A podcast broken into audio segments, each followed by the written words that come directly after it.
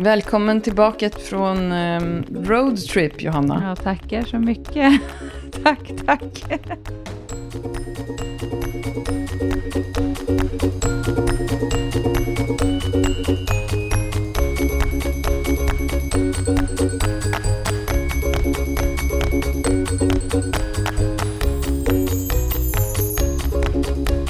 Ju innan du åkte att vi skulle ha, få en liten update för du var så peppad på husvagnssemester. Ja. Och nu är ju då den stora frågan, hur känns det med husvagnssemester nu så här två veckor senare? Alltså, jag, eh, det är väldigt skönt att vara hemma igen.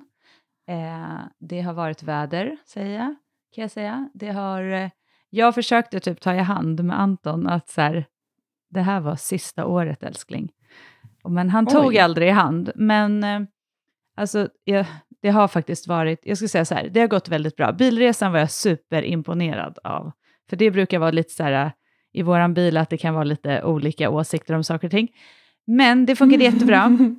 Eh, Mm. De hade free laid till telefonerna och iPads och sådär, så det gick faktiskt jättebra. Eh, men vi hade, när jag tänker tillbaka så inser jag så här, vi har ju faktiskt haft kanske mer härligt väder, och härligt väder, inte att det är strålande sol, men att det ändå har varit så att man kan bada och göra lite blandade saker, har vi Mm. faktiskt haft mer än vad vi haft dåligt väder. Lovisa hade ju två dagar handbollsturnering i Åhus, och de två dagarna var, så- de var verkligen så här varma och sol. Så det var härligt, fast ändå lite moln och lite blåst, så att det var lagom för spelarna. Det var inte så här, de kommer grillas liksom, utan det var så här härligt. Man gick runt där Mm. på det där området i bikini och bara allt var så härligt. Det var nice.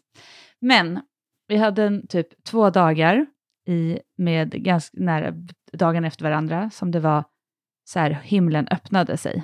Och det kan man ju leva med, det är väl inget synd om mig, det har det gjort i hela Sverige, så jag menar inte så. Men då insåg vi att vi stod typ i en grop. Alltså, Mhm. allt vatten i hela Åhus, kändes det som, rann liksom ner i vårt förtält.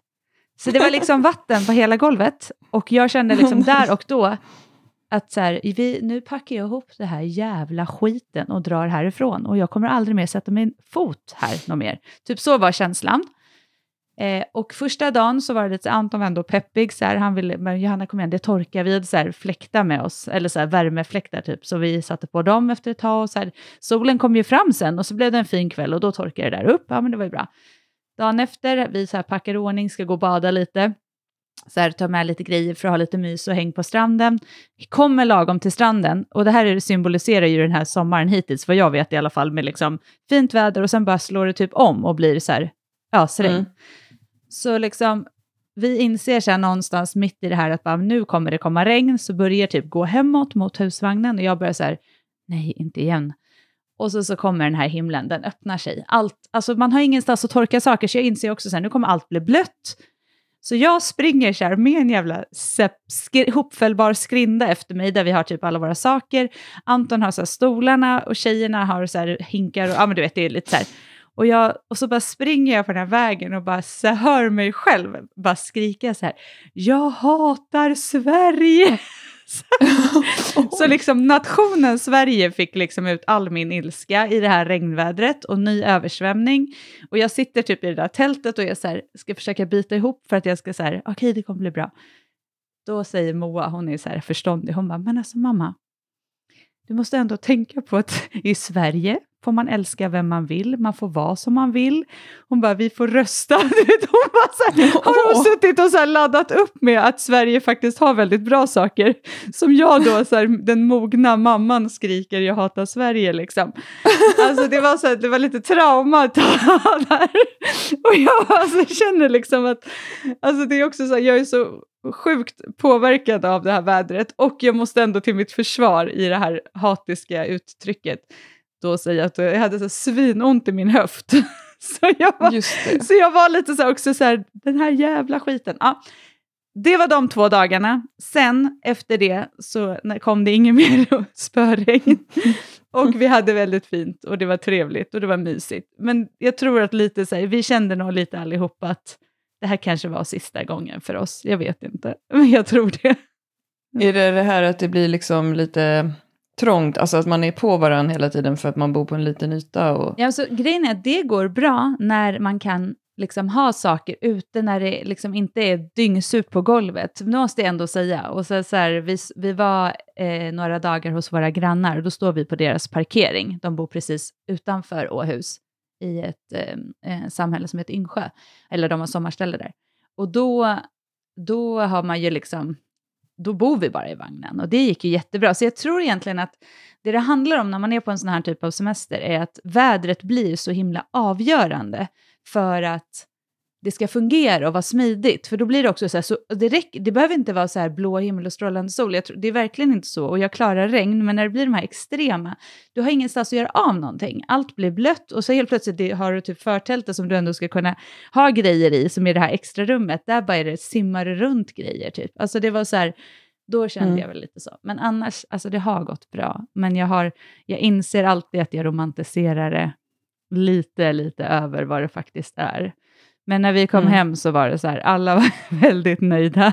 Jag tvingar ju hela familjen att så här, städa hela huset, allt tvätt ska upp, alla kläder ska packas upp, det som inte används ska in i skåp, man ska tvätta. Alltså jag får ju så här någon typ av, liksom, de, nu har alla lärt sig i min familj, säg inte emot mamma, utan det är så här, och Anton han var så här också så här, nu vet jag att det bör köra, så han, har, så här, han kommer ju typ fram till mig och så säger han så här, älskling, vad har du för förväntningar på mig nu?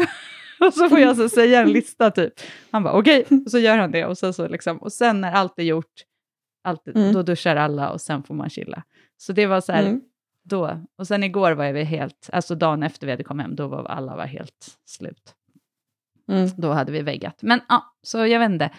Uppföljningen blev väl då kanske att det var, jag hade romantiserat det lite mer i år också, men an, vi hade det nog egentligen mer bra än vad det var de här översvämningarna. Men det är lätt att komma ihåg det som var så. Men eh, Lovisa hade en helt fantastisk handbollsupplevelse. Det var häftigt. Det var coolt alltså det här Åhus Beach handboll. Alltså my god vilket event. Det var helt sjukt. Mm. Det var väldigt härligt och då var det massor med kompisar till liksom Ludde och det var eh, Lollo hängde med sitt lag och vi hade vänner där, föräldrar och sådär. Så det var faktiskt ett väldigt härligt event. Liksom. Mm. Ja, men så, så är det. Men nu är vi tillbaka, nu är det lite hemester och träning och bara så här landa lite. Ja, ja. ja vad skönt. Men grej, för grejen är att eh, går man bara hemma i flera veckor eh, utan struktur eller vad man säger, utan plan så kan det ju också kännas lite klaustrofobiskt när man är med familj. Ja, och det är nästan så här nu när vi är hemma så är det så här jättemånga, alltså barnens kompisar är ju inte hemma. Så det blir också lite så här äh, ett mellan... Alltså, mm. nu, och nu har vi ju så här, gjort saker också lite så varje dag, så då är vi också så här, nu måste vi bara få så här, ta det lite lugnt, allting måste inte styras upp hela tiden.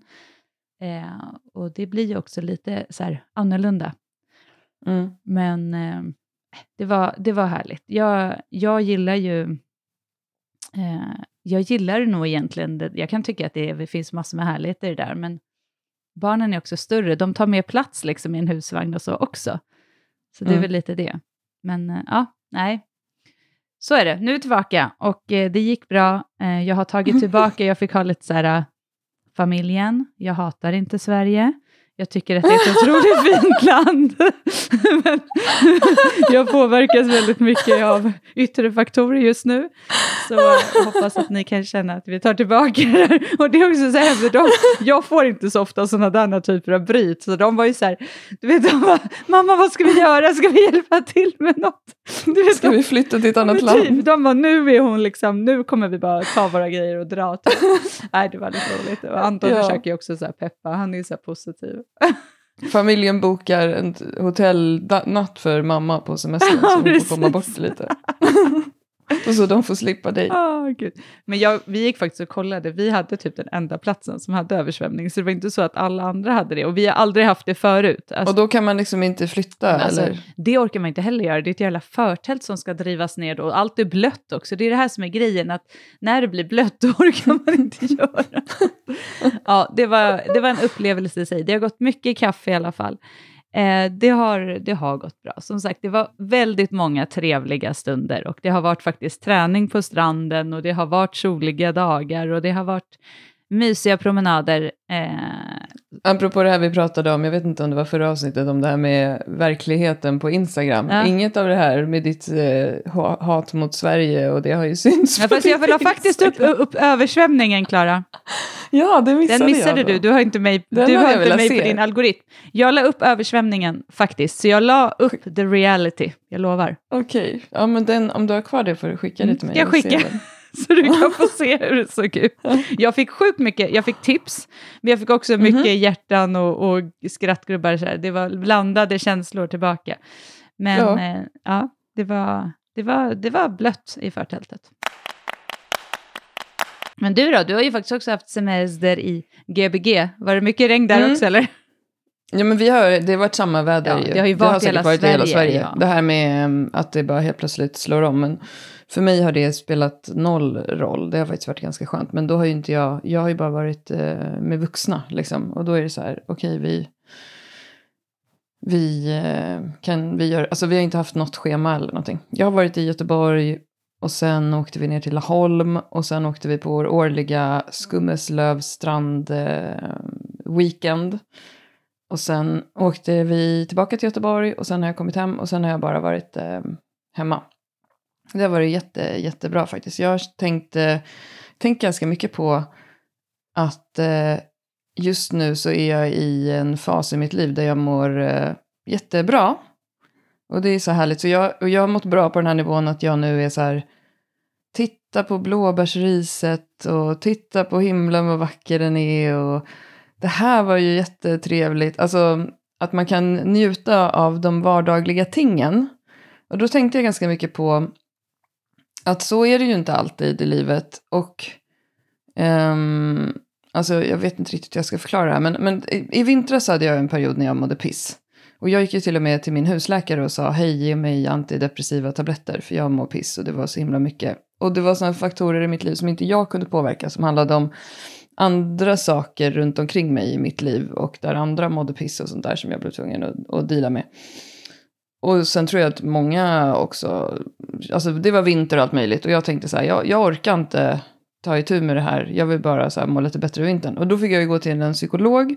Alla säger ju att det är så lätt att få utskrivet antidepressiva idag. Att det är så här, de skriver ut det utan att hjälpa folk liksom. Men då så sa läkaren, jag skriver inte ut sånt utan att du får utvärderas av en psykolog. Så då fick jag prata med en psykolog och då skårade jag väldigt högt på, man får göra ett depressionstest och ett ångesttest. Och jag skårade väldigt högt på det. Men hon lyssnade väldigt bra på mig. Och jag läste hennes anteckningar efteråt och var så här, wow. Alltså hon typ sammanfattade hela mitt liv.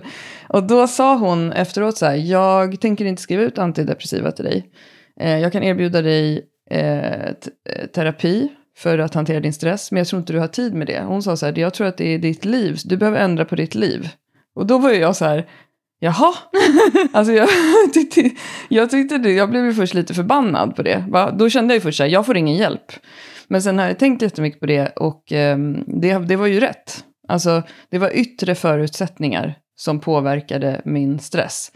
Eh, och, och då efter det så har jag ju ändrat på det och, och ändrat mycket saker. Och sen har det också sammanfallit då med att många av de här sakerna som var väldigt mycket oro kring familj och sådana saker, de har liksom löst sig, stabiliserat sig. Jag har mer trygghet, folk mår bra. Och det är ju det man behöver för att må bra. Och vad vill jag komma med hela den här grejen nu? Jo, att ibland så tänker jag på hela den här världen som vi befinner oss i med träning och hälsa och sådär. Att man pratar om så här, eh, det är bra med att komma ut i naturen. Du vet, kommer vi prata om den här listan som de hade gjort i DN på hur man mår bra. Det är bra att röra på sig varje dag och äta bra så man känner att man mår bra i kroppen och så här. Eh, ta, ta några minuter av att bara njuta. Alltså du vet, så här, gå ut i naturen och bara sätta dig ner och njut och sånt. Det, det, det är ju inte möjligt att göra det när man har mycket piss i livet liksom. Det är väldigt höga krav på något sätt. Och jag tror att man måste vara väldigt snäll mot sig själv i det att eh, alla de här sakerna kan inte jag, jag, kan, jag kan inte, jag är inte på den nivån att jag kan göra det. Men, och en annan sak som jag tänkt på är, nu när jag då är på den här lite, jag älskar Sverige om man jämför med din. alltså så här, vad fint, vad bra vi har det och vad fint det är. Och så, här, alla. så tänker jag så här, det, det, den stora utmaningen är ju också, man kan ju inte bunkra det. Alltså om vi säger att jag nästa sommar sitter i en situation där, liksom, inte vet jag, en anhörig är svårt sjuk och liksom jättemycket stress på jobbet. Och då kan ju inte jag bara plocka fram min lilla, förra sommaren så satt jag på en stubbe och njöt. Det är det som är, det här är ju liksom lite så här människans, eh, så jag vet inte, allt det här med de här tipsen och så. Eh, man måste ju kunna vara på en plats där man kan ta emot dem. Det, för mig eh, är det en extrem lyx att vara på en nivå att jag kan njuta av att titta på blåbärsris. Alltså, det, för mig är inte det en grundnivå i livet. Så att jag, ja, jag, det jag väl, tror att jag försöker säga är väl bara att alla de här äh, tipsen om hur folk ska må bra, det är ju så jävla hög tröskel till det. Ja, men jag tror det är också intressant det som du säger nu, för att det är ju någonting som om man tittar på våra genom åren, vad vi oftast har sagt till framförallt kvinnor som kommer till oss, är ju ta bort något från ditt liv. Ta bort något från ditt liv. Du kan inte mm. bara addera, du kan inte bara addera. Och det är ju verkligen grunden i det egentligen det är ju ett tips i sig, men å andra sidan så är ju, handlar det ju om att oftast kan vi ju faktiskt styra saker. Alltså det är ju samma sak, liksom, jag vet ju redan nu hur min så här, ish, september, oktober kommer se ut. Det kommer vara så här bananas innan det lugnar ner sig igen eh, med all fotboll. Och det är ju för att både jag och Anton är aktiva tränare i fotboll och eh, hockey. Och det är de månaderna som det går ihop. Eh, och nu börjar det redan typ i augusti, för att nu är ju liksom Moa större och det laget har ju högre liksom, träningsdos och börjar tidigare och matcherna och så vidare. Och på något sätt så är det ju så här, det är ju bara jag som kan på. Jag kan ju inte säga någonting mer än att jag kan antingen bara så här, nej, jag kan inte göra det här eller jag kan inte göra det här liksom.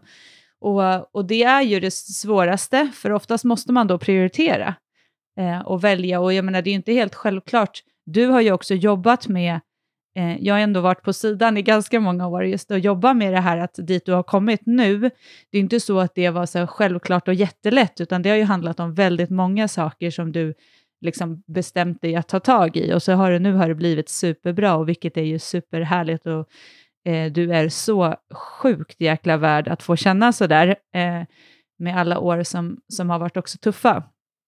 Eh, men, och, och jag tror att egentligen det låter ju så här, det, jag kan också tycka att det är bortskämt att säga så här, jag hatar Sverige för att jag är på en campingsemester och det regnar, men jag hoppas att alla Fast förstår. det är ju jävligt roligt. Ja, vi hoppas att alla förstår det, så, att det finns alltså, en viss brytet, distans.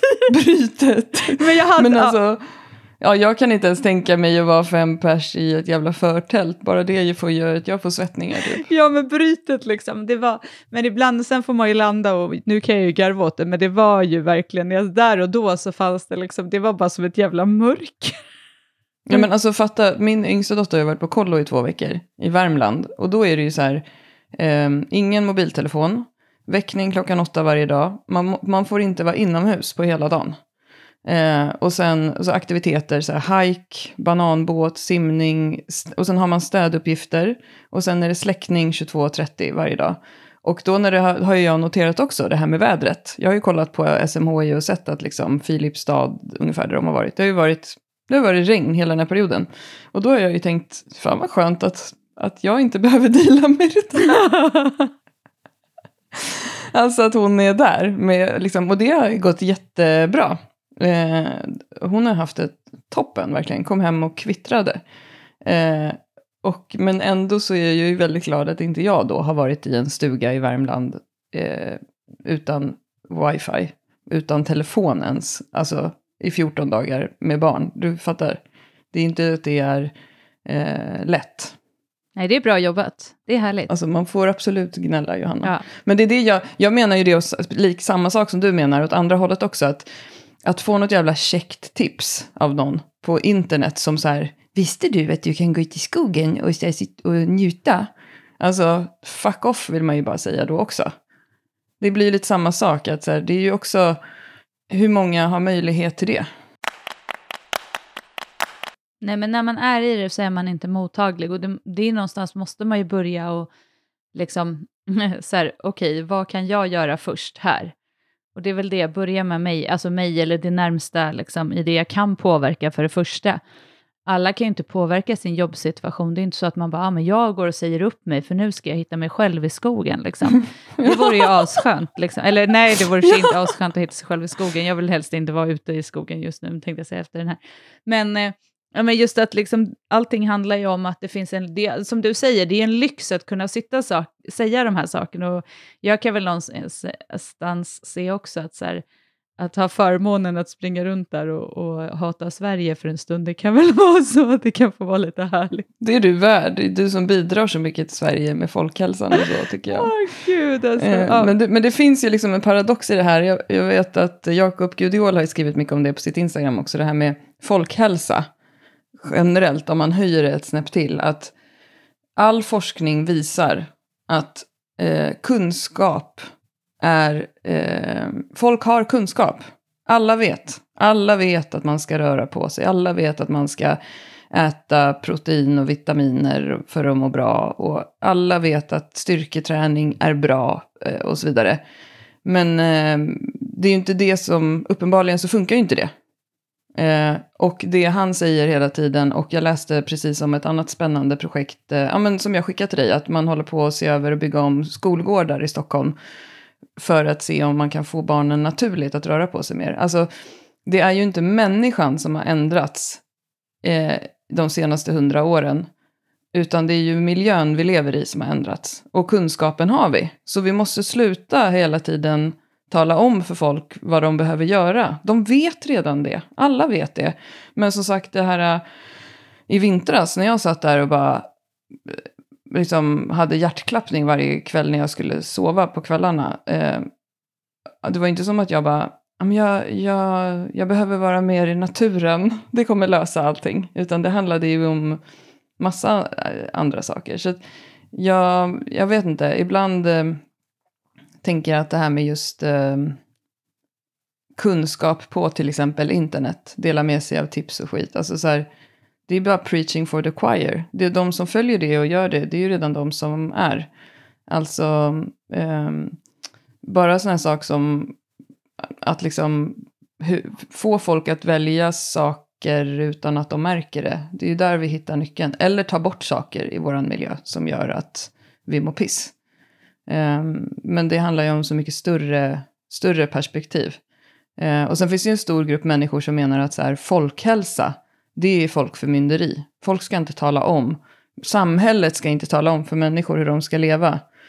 Men eh, jag är väl lite mer åt andra hållet där. Lite så här Gudiol-hållet. Att eh, vi, vi, vi kanske måste ändå hjälpa folk att få bättre liv. Och det handlar ju om allt från så här, vårt arbetsliv till, jag kommer alltså sådana saker som vi jobbade med under pandemin när vi hjälpte företag med friskvård. När vi kunde se utifrån att den här kulturen som ni har här på det här företaget är ju helt knäpp. Alltså där vi till exempel, vi gjorde en workshop med ett företag som be, tog beslut om att eh, man får inte boka in folk utan att fråga om lov på möten innan klockan nio och efter klockan fyra. Och även på lunchen gjorde de ju det där. Alltså, och folk upplevde det jättestressigt. Och när man kommer utifrån så är man ju så här, men gud, det är väl helt självklart att folk inte ska behöva gå på ett möte på sin lunch. Men men eh, precis samma sak där. Där behöver man ju ta ett större centralt beslut som, som hjälper folk att må bättre. Mm. Ja, och det, är ju, och det är inga små tips, utan det handlar ju mer om att skapa större förutsättningar. Förutsättningar var tydligen någonting som jag, ett ord jag använde väl i förra poddavsnittet. ja, har du fått höra det? Ja, ja, nej, jag har lyssnat på det. Ja, ja, för, ja men det, är, det är ju precis det. Men ja, nej, men så summa, summa summarum, säger man så? Ja. Så har jag haft jättebra veckor och till och med så här, jag, har, jag har sprungit trail Oj. med vår kompis ja. Marianne. För hon har börjat med det. Mm. Alltså så här, eh, packade en ryggsäck med kaffe och mackor och eh, körde någon app där man ser alla trails i Sverige eller hela världen. Där folk har märkt ut, här är en bra trail och sådär. Så följde vi den, 7,5 kilometer. Sen klättrade vi ut på en klippa och drack kaffe. Eh, så det vart så här 23 000 steg den dagen. Och jag bara, gud vad härligt, gud vad härligt allting är. Så kände jag. Eh, och jag har tränat eh, bra hela tiden och jag kände så här energi i passen. Och jag som sagt, jag är så tacksam för det. För att jag har inte upplevt det senaste året. Så jag önskar att det gick att spara i en liten burk. Att, men, men kanske det går att spara i en liten burk vetskapen om, för det är det man, jag kan hamna i det när jag mår piss, att så här, det är så här det är nu.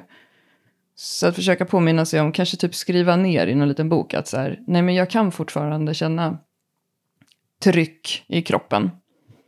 Um, och igår var jag och tränade med uh, Evelina Wildert och hennes man Martin som är såna här eh, uh, styrkebyrån-kompisar till oss. Um, det är ju faktiskt en sak som jag är väldigt tacksam med, med alla år som vi har haft företaget tillsammans. Att jag känner folk över hela Sverige som man bara kan så här, nu är jag i stan, ska vi köra ett pass? Så vi tränade ett pass från uh, Bli Hardcore och sen gick vi ut och, och käkade middag. Det var skittrevligt och jag skrattade och sa till Evelina att så här, de här passen är ju skitjobbiga, det här skulle Johanna och jag aldrig köra. Och hon så här, tittade som folk gör, förvånad på mig, bara va? Jag bara nej, nej, men alltså folk älskar ju det, men vi tycker det är jobbigt. vi, vi säger varje gång vi tittar på det där programmet bara, fan kör det här, och så är det ändå ett av våra mest sålda program. Ja, men det var, alltså, och då lät jag också så här självgod, för jag sa det till dem också, jag bara, fan det här var ju ett jättebra pass. genomtänkt, det är genomtänkt. Det var, alltså, det var, det var, det var hängande rodd, det var fällknivar, det var eh, joystickpress, det var knäböj med kettlebell i rackposition, det var ryggresningar, palloffpress och sen gjorde vi en cirkel på slutet där vi la till eh, putta släde som var skitkul, som jag verkligen ska fortsätta med i min träning. Eh, där vi eh, gjorde fyra varv, putta släde, suitcase carry, tunga svingar. Eh, det, var, det var ett skitbra pass och eh, ja, det var verkligen, bålen får sitt om man säger så. Jag tycker det är underbart, för så här, vi är så självkära och självgoda jämt när vi tittar på program och så säger vi alltid så här, men gud, det här är ju skitbra! Men då ska också läggas till att vi lägg, har ju när vi alla de här programmen vi har gjort har vi ju lagt otroligt mycket liksom, tanke. Det är inte så att vi bara mm, vi slänger nej, ihop nej, nej. ett program, utan det finns ju en ganska god tanke eh, och det finns en, ett progressionstänk och så i alla våra program. Men det är så roligt att vi varje gång så bara, det sa ju du också, du bara alltså Johanna, det här var fan ett skitbra program, eller pass. Ja. Och jag var ju så när du berättade, jag bara, här måste jag köra. Ja, jag vet, men, men det är för att också när vi släpper dem så släpper vi det ofta. Ja. Så är ju vi också. Så går vi vidare på nästa. Ja. Så tänker vi inte på det mer. Eh, men, och jag har ju tänkt att de här passen är väldigt långa. Eh, för att jag brukar inte köra så här många set och eh, övningar i ett träningspass. Men det som jag insåg igår är att det är ganska kort startsträcka. Därför att man behöver inte värma upp. Det som tar tid för mig i ett pass, klassiskt pass, är ju att värma upp med skivstången. Tills du kommer till en arbetsvikt. Och det, det gör man ju inte i de här. Eh, och det sparar man ju då väldigt mycket tid på. Så det var inte ett alls ett eh, långt träningspass. Ja, härligt. Det är skönt att bara få köra. Jag hade också mitt så första gympass häromdagen. Efter liksom hela det här Hata Sverige-brytet. Eh, det var, också, det var faktiskt också ganska härligt. Men det var, det, då var jag, det, var inte, det var inte så att jag kände mig superstark. Men då körde jag också bara på. Och körde så här superset och triset och, och bara, äh, nu får det bara vara, äh, vad är vad, vad, vad, är äh, vad det var, vad var det är, va? Vad säger man? Det får bara vara det det är. Det det är, exakt. Men också när man då går därifrån så är det ju svinskönt. Liksom.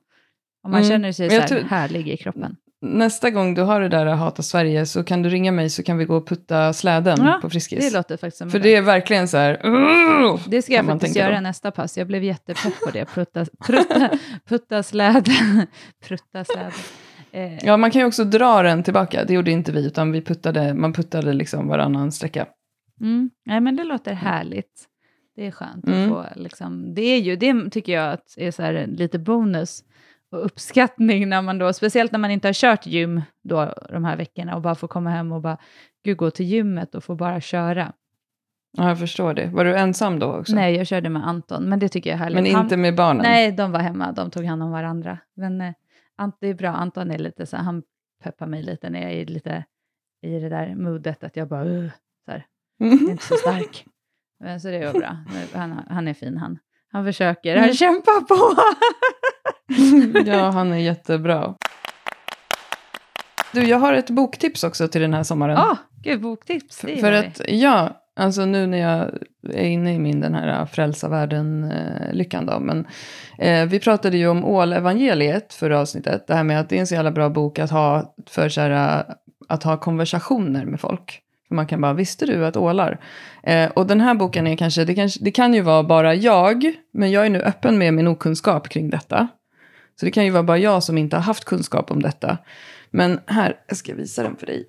Det är ingen annan som ser den, men eh, det är en liten pocket, mm. ganska tunn, typ 150 sidor, av en historiker som heter Dick Harrison, som har sammanfattat kalla kriget. Alltså han, eh, ja, som sagt, han är historiker. Eh, och kalla kriget är ju såna grejer som, eh, man tänker, om man tänker så här, varför, var, varför fanns Berlinmuren?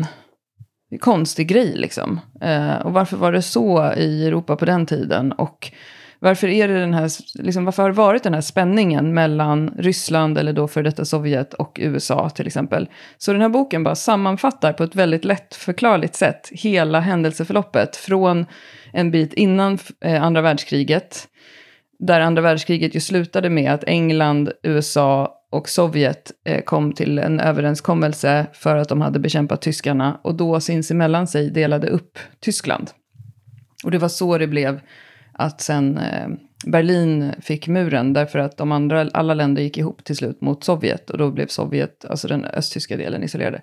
Men sen också massa andra grejer som sammanfatta eh, konflikten med Kina lite kort, Taiwan eh, där, eh, Syd och Nordkorea och det som jag ska komma till som är så himla så här, och det här vet ju då folk som är, har kunskap och jag har inte läst historia på högskolenivå och jag måste ju ha sovit också i gymnasiet eller någonting. För att, nej, men det är mycket detaljer med det här som blir så här, men just det, och som jag ska komma till, att det blir så tydligt när jag läste den här boken att allting där vi är idag med Ukraina-kriget och Ryssland är ju exakt samma situation som vi var i.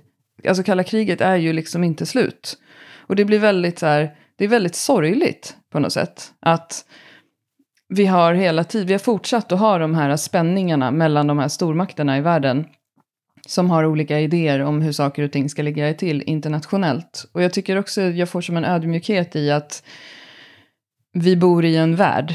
Alltså vi bor i en global värld där alla de här ländernas handlingar påverkar även oss i Sverige och det får konsekvenser av att påverka folket. Och det kan jag tycka är så intressant när man hamnar i så här populism som är kring politiska frågor i Sverige idag. Att det blir så här 90 gritty i vi i Sverige och vi i Sverige och det här i Sverige och vi måste ändra den här saken. Men hur man kan, när man tittar på det ur ett globalt perspektiv så blir det så mycket större. Ja, inte allt det där har jag koll på, men vissa saker har jag också läst nu på senare tid när jag läste lite historia.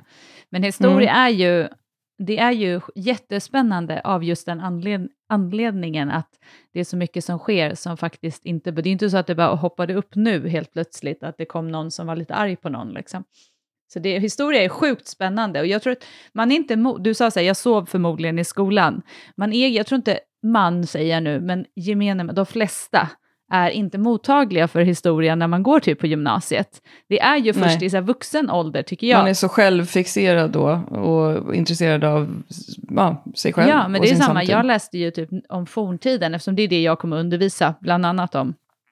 Eh, I, i, den årskull, I de årskursen jag har. Jag kommer ju inte ta krig, alltså andra världskriget och sånt, men de är jätteintressanta. Men Däremot, så här, vad heter det, forntiden och så, och så började jag läsa om det nu, för att jag har läst och gjort så här arbeten om det när jag har pluggat själv, och då bara shit vad spännande, och gud, och så du vet nu har jag varit så här, kolla här barn, och det här är gravlämningar, och det här kan man se på det här, och här byggde man så här, här var det rum, det här tror man att det var familjegrupp. Du vet, alltså mm. man blir så här uh, intresserad av någonting när man är vuxen, för att man kan på något sätt relatera på ett helt annat sätt.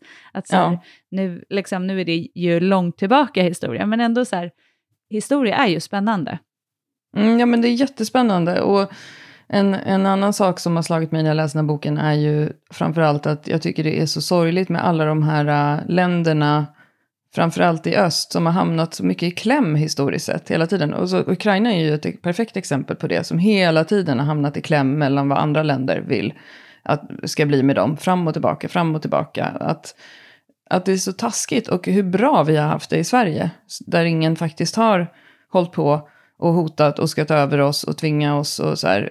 Även om det finns eh, liksom ursprungsbefolkning i Sverige som har blivit utsatta på det sättet. Men det är ju eh, fan jobbigt att de har haft det. Och eh, som sagt, eh,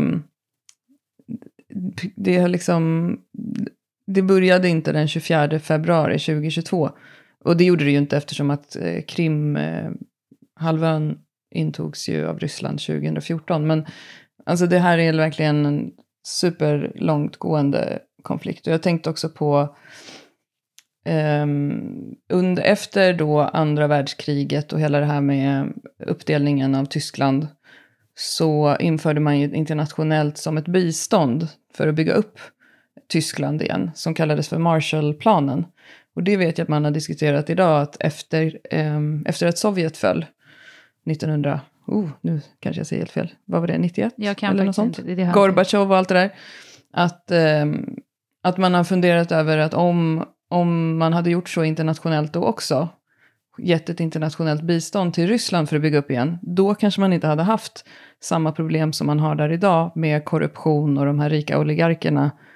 Så att ja, allting hänger ihop och alla länder i världen eh, hänger ihop. Ja, och man kan aldrig veta, man vet inte om det hade varit annorlunda heller. Det är ju bara liksom så mm. man, kan, man kan tänka och, och så. Men Ja, men det är spännande. Men då, så det är alltså boktipset då, Kalla kriget. Ja, precis. Och som sagt, den är ju, det är liksom en tunn ja, den var pocket. Liten, så jättetunn. Den, ehm, eh, liksom, det, jag gillar ju, det är då jag tycker att det blir enklare mm. med historia. Alltså den sammanfattar så här, Syd och Nordkorea-kriget på två sidor. Ja. Tack. Tack, Tack, Tack för mig. För mig. Då ja. vet. Antecknat in i järnbalken till nästa bröllop så jag kan prata om det här. Ja, Exakt. Det, det är härligt ju. Ja, gud, jag, har varit, jag har varit lite pepp här nu att läsa den faktiskt. Jag har ju läst så här, äh, min, min sommarläsning, jag fick ju ta ett steg tillbaka, jag var ju på väg att börja ja, läsa. Ja. Bara så här. Bort med skolpedagogiken. Ja, så jag tog bort allt sånt. Men jag har, däremot så läst, har jag läst eh, jag läser ju engelsk skönlitteratur, bara för att hålla igång engelskan. Mm. Så det är typ min så här, ändå mm. lite använda hjärnan, fast jag läser helt så här, helt meningslösa böcker som bara är så här trams, så läser jag dem på engelska. Så att det ändå är så här, någonstans får jag använda hjärnan lite. Det går ganska fort för mig som inte är, nu har jag pluggat engelska eh, en kurs, ganska stor kurs, så jag har ju det ganska färskt i minnet med liksom all grammatik och massor med sånt och har läst en hel del mm. litteratur. Men det är väldigt skönt att kunna läsa litteratur där jag inte behöver liksom kunna varenda ord eller allting, men att det går ganska snabbt tills man får samma lästeknik, att man bara liksom läser och så, så bara, det är inte så att man måste läsa varje ord som det blir lite mer i början, utan det blir bara så här, det flyter på och det är härligt. Så det är liksom min så här, håll igång engelskan, det har jag bestämt mig för att nu ska jag inte tappa den på samma sätt som jag tycker att jag gjorde inför att jag började plugga engelska. Men då kanske om du vill unna dig, unna dig. Då, kanske du, då kanske du kan lyssna på typ poddar om skolpedagogik på ja, engelska. Det är sant. Det är så himla annorlunda amerikansk, jag följer en hel del alltså i amerikanska skolor och sånt, så lärare och sånt. Det är, så, det är ganska mm. annorlunda mot oss, hur vi har, eller liksom mm. hur det är upplagt och sådär. Mm. De har ju lite andra, andra system och tankar. Det verkar vara så extremt mycket eh, dyrare att vara lärare i de länderna också, för det verkar som att lärarna själva liksom måste köpa in saker. De har ju väldigt mycket så material som de själva trycker upp och Ja, gud, det verkar jätte... Ja, jag vet inte. Men jag kanske bara följer sådana konton där det är så extremt. Men ja, jag vet inte. Det är mm. nog lite speciellt. Vi har nog lite annat här. Men, men du, um, apropå uh, konton och så här följa, har du hängt med i det här med att uh, det är många just nu som är arga på den här uh, influensen som visar hur många sockerbitar det är i saker? Ja, jag har, bara, jag har sett det lite grann. Eh, det har väl också varit en hel del i sommar om hela den här aspartangrejen igen. Just det, mm. ja precis. Ja, och det, precis. WHO har ändrat sina eh, riktlinjer kring aspartam, men baserar det på en forskning där det är så här att du riskerar att bli sjuk av aspartam om du dricker mer än sju liter mm. om dagen, mm. tror jag. Vilket är ju ganska mycket. Det gör man men, kanske men, inte. Nej, nej, det gör man. Eller det finns säkert någon som gör det. Men då får man också tänka på att de rekommendationerna är ju också med liksom säkerhetsmarginal på liksom hur mycket som helst. Eh, men det här med sockerbitsgrejen, det är ju också sån här, alltså det är ju en sån här då hälsoinfluencer som, jag har anmält till Konsumentverket en gång faktiskt mm. för smygreklam. För att han tipsade om att man kunde köpa hans eh, blodprover via honom. Och så klickade jag på det namnet och så visade det, det är en sån pyramidverksamhet. Där såklart om du gör de proverna så får du ju veta att du har Det var typ så här om du är sur eller basisk ah. eller någonting. Och då ska du köpa några tabletter. Som han såklart säljer. Och sånt där gör ju mig tokig. Så jag har skickat faktiskt in en anmälan till Konsumentverket om det. Eh, det kan man faktiskt göra med reklam på internet. Man kan göra anonymt om man vill. Eh, de tog dock bort, inte bort det inlägget. Tyckte jag var lite dåligt. Du vet som Katrin Zytomierska blev ju fälld för det när hon sa att Omega-3 kunde hjälpa mot corona. Eller vad det var. Eh, nej men han visar så här hur många sockerbitar det är i en Ben Jerrys. Och man bara, ja, just det. Nej. Ja, men jag, har sett, jag har sett lite grann om det här. Jag tycker också, ja. Så, ja, och det där är ju så här. Ja, det är bara så dumt. Återigen, så här dumt. Alltså vet du Johanna, jag börjar typ bli emot tvåvägskommunikation. ja men alltså så här, jag börjar mer, alltså du vet det här med, så här, någon lägger ut någonting dumt på internet. Och sen så blir det så här kommentarer. Och så blir folk knäppa i mm. huvudet och så hoppar folk i kommentarerna på någon som kommenterar någonting annorlunda. Och så blir det ett nytt inlägg och så blir det ett drev. Hela den där, det har jag ju tänkt så här, det här måste ju försvinna snart. Inte den här drevkulturen och det är över. Men det finns så mycket dumheter där ute och jag börjar känna mer och mer så här, är det inte jättebra? Skriv en bok, säg vad du vill där i och sen håll käften. Ja, det är skönt. Då kan man liksom bara få läsa och tolka. Men alltså, apropå det här med internet, att eh, de, det nya begreppet också har, ett nytt begrepp som har blivit är ju att läckberga. Har du sett det? Nej, men det är ju faktiskt ett bra, det är väl ett bra förklaring av precis det här jag just nej, sa. Men det, nej, vet du vad det här läckberga handlar om? Att göra en läckberga. Det var att hon skulle så berätta att hon lär sina barn ekonomi så att ja, hon och Simon åkte... De, business class. Ja, och så åkte hennes barn ekonomiklass och så var det någon annan, nu vet jag inte jag vem det var, det var någon, något konto någon så som bevakar, jag ah, skitsamma. Och som hade då varit så här, skickat in sina barn på Pressbyrån och köpt fika och så hade hon gått till vetekatten själv. Ja, exakt. Och så bara, så, jag, alltså jag garvar ju bara åt allt det här. Alltså det är så här, ja. Jag är så sjukt jag tycker ju, nu har jag ju haft tid att ligga och scrolla lite i husvagnen, mm. annars läser jag typ inte ens sånt här. Men det var så roligt för det här har ju så kommit upp, du vet, inte i liksom kanske mitt flöde utan mm. i så förslag och sånt. Jag vet inte varför. Det, algoritmen. algoritmen.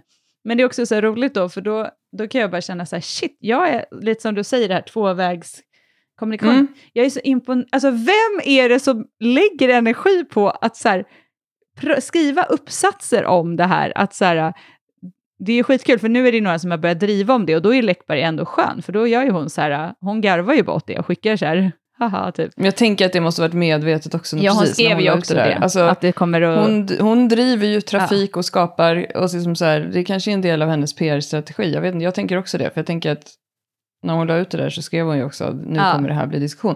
Och de vill ju ha det, men jag får ju typ pulspåslag av tanken på att ha ett sånt där kommentarsfält ja. på någon av min, min kanal. Liksom, hon lägger väl noll energi på det sen när hon väl har det. Men alltså det är ju, det är ju bara, det är ju som du säger just det här vad, som, vad det används till. Att det är så här, det är ju typ ja, vad är syftet? Ja. Och återigen om man går till det här med kunskap då. Att, att ge folk kunskap eh, funkar inte för att skapa en förändring. Mm. Så, alltså, så, här, så det här med typ um, jag såg en jätterolig som var jättearg på han som räknade sockerbitar i Ben Jerrys. Han, ja, men dels så sa ju han så här, vilket stämmer ju så här, folk vet ju om att glass är glass. Varför ska du jämföra det med en banan? Ja, exakt. Alltså, det är ju glass och du kan läsa på innehållet. Ja, du gör en film där du läser. Du kan räkna jättemånga sockerbitar. Så här, men sen så vart, det så här, vart han mer och mer upprörd. Så på slutet av klippet så han bara så här. Sluta bara! Alla är trötta på dig! ja, men det är ju verkligen, det är inte så här, jag går och tar en glass. Nu tänker jag, undrar hur många fler sockerbitar det är i en, än i en banan?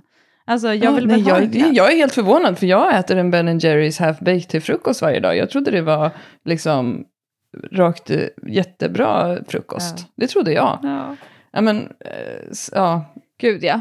Ja, ja nej, men det är spännande. Men det är ju den här världen, alltså den här träning och hälsa-världen. Det finns ju såklart jättemycket positivt och inspiration och allting i den. Det mm. gör det ju. Men den är ju också helt sinnessjuk, för folk är ju också helt jävla sjuka i huvudet ibland. Ja, men det är ju dumskallarna och rövskallarnas sammansvärjning på olika nivåer. Sen är det ju också det här med, som jag också har reflekterat över, det här med de som, alltså jag följer ju ganska många som, som till exempel lägger ut forskning. Nu har det kommit forskning om det här. Nu, jag tycker det är intressant att veta vad det finns för forskning och vad som pågår. Men just det här preaching for the choir. Om man tänker då för det som de själva vet, det som de säger. Kun, det räcker inte att ge folk kunskap. Folk vet vad som är bra för dem. Eh, vem, vad är syftet också med den kommunikationen? Vad är syftet med att så här, studier visar att det är bättre det spelar ingen roll om du går mer än 8000 steg om dagen för hälsan. Så här, studier visar att, eh, studier visar att, eh, så här, och så, ja. Men det okay. är ju det här med studier, det är ju supersvårt. Och det är klart att det blir ju då eh, att man, om, någon, om till exempel WHO går ut och säger då så här, ja nu har vi ändrat våra rekommendationer för aspartam.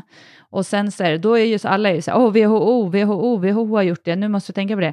Men det är inte så att man säger, jaha, det de bygger den liksom, förändringen på är den här studien som visar då att det kan vara negativt om du dricker mer än sju liter aspartandryck eller så mm. per dag. Och så börjar man tänka så här, oh, jag dricker typ ett glas, jag kanske inte ska relatera mig själv till den eh, förändringen då. Och då har de dessutom tagit höjd för att sju liter är liksom lugnt, så att du kan förmodligen dricka 10 liter utan problem. Alltså, mm. och det, någonstans så blir det ju så här, och det är det här som hela tiden är, och det är så att träningsvärlden byggs upp, och någon, då säger ju någon så här, ja du ser det här har jag alltid sagt, man ska inte dricka aspartam, det är bättre att göra så. Alltså, och så får, blir det en diskussion och så, och så och sen är det ju gemene man, ja vi har kunskap men vi matas ju också med allt det här och vi kan inte, det är skitsvårt att läsa forskning.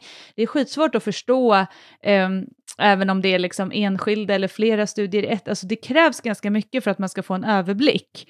Eh, mm. Och det är, ju, det är ju som med allting, det går ju att testa allting och det går att kolla allting och få någon typ av slutsats. Men det är ingenting som är en sanning heller. Nej, och det är jättelätt att hamna i det där. Och jag, jag tog en fika för några veckor sedan med en, en kompis som är eh, överläkare och eh, gravid. Och då sa hon just det här med att det är så himla lätt när man är gravid, även om man har kunskapen, att man blir orolig för vad man stoppar i sig. Såklart. För man vill ju göra det bästa och så vidare. Och då berättade jag för henne att jag gjorde sköldkörtelprov nyligen. Eh, för att kolla eh, sköldkörteln. Och TSH heter det tror jag. THS, eh, TSH tror jag. Och då eh, kan man logga in på 1177 och se sitt svar. Och då var min läkare på semester tror jag. Så han har inte vidimerat det än. Men då kunde jag ju se att det var inom referensintervall. Men jag ligger på gränsen till det lägsta värdet i referensintervall. Vad gör jag då, Johanna? För jag har inte kunskap om sköldkörteln och... Du börjar läsa om det? Jag googlar. Det, det, är ju inom normalspann, men det är ju ändå lågt. Så här. Och så börjar jag googla det. Var hamnar jag då? Jo, då hamnar jag ju på en sån här hormonkvinna-sida. Där det står så här. Man ska absolut inte bara ta sköldkörtel TSH, man ska ta T3 och T4 också. Och ett lågt generellt värde kan vara tecken på bla bla bla och östrogen och du ska sluta med kaffe. Du ska inte träna crossfit, du ska inte springa, du ska brodera. Ja, där kom det. det. Mm. Och, så här, och, då, så här, och då sa jag det till henne som jag fick med. Så här, det här är ju det som händer. För att jag vet ju inte vad det här betyder. Jag borde ju inte gått in och kollat mitt svar överhuvudtaget, men det var ju för att det dröjde liksom, återkopplingen. Och sen fattade jag ju, för det var, jag, det var faktiskt mitt fel, för jag gick och tog det där provet mycket senare än vad det var tänkt. Eh, men då kunde jag ju fråga eh, en kompis som är endokrinolog som sa det är skitbra att ha lågt inom referensintervall. Jag bara, jaha, ja men vad bra. Men just det där eh, Eh, att det är så lätt att även om man, alltså jag, nu kommer inte jag sluta dricka kaffe och börja brodera. Brode, bredera. Det var också så här, min kompis sa det då, hon bara, jag skulle vilja se de studierna som baseras på där man har jämfört broderi och crossfit. jag bara, ja men det finns väl en hel systematisk översikt med massa studier på det. Det, var, ja, men det, det är ju ändå härligt att dansa i skogen och brodera. Det sägs ja. ju klara försvinna mycket.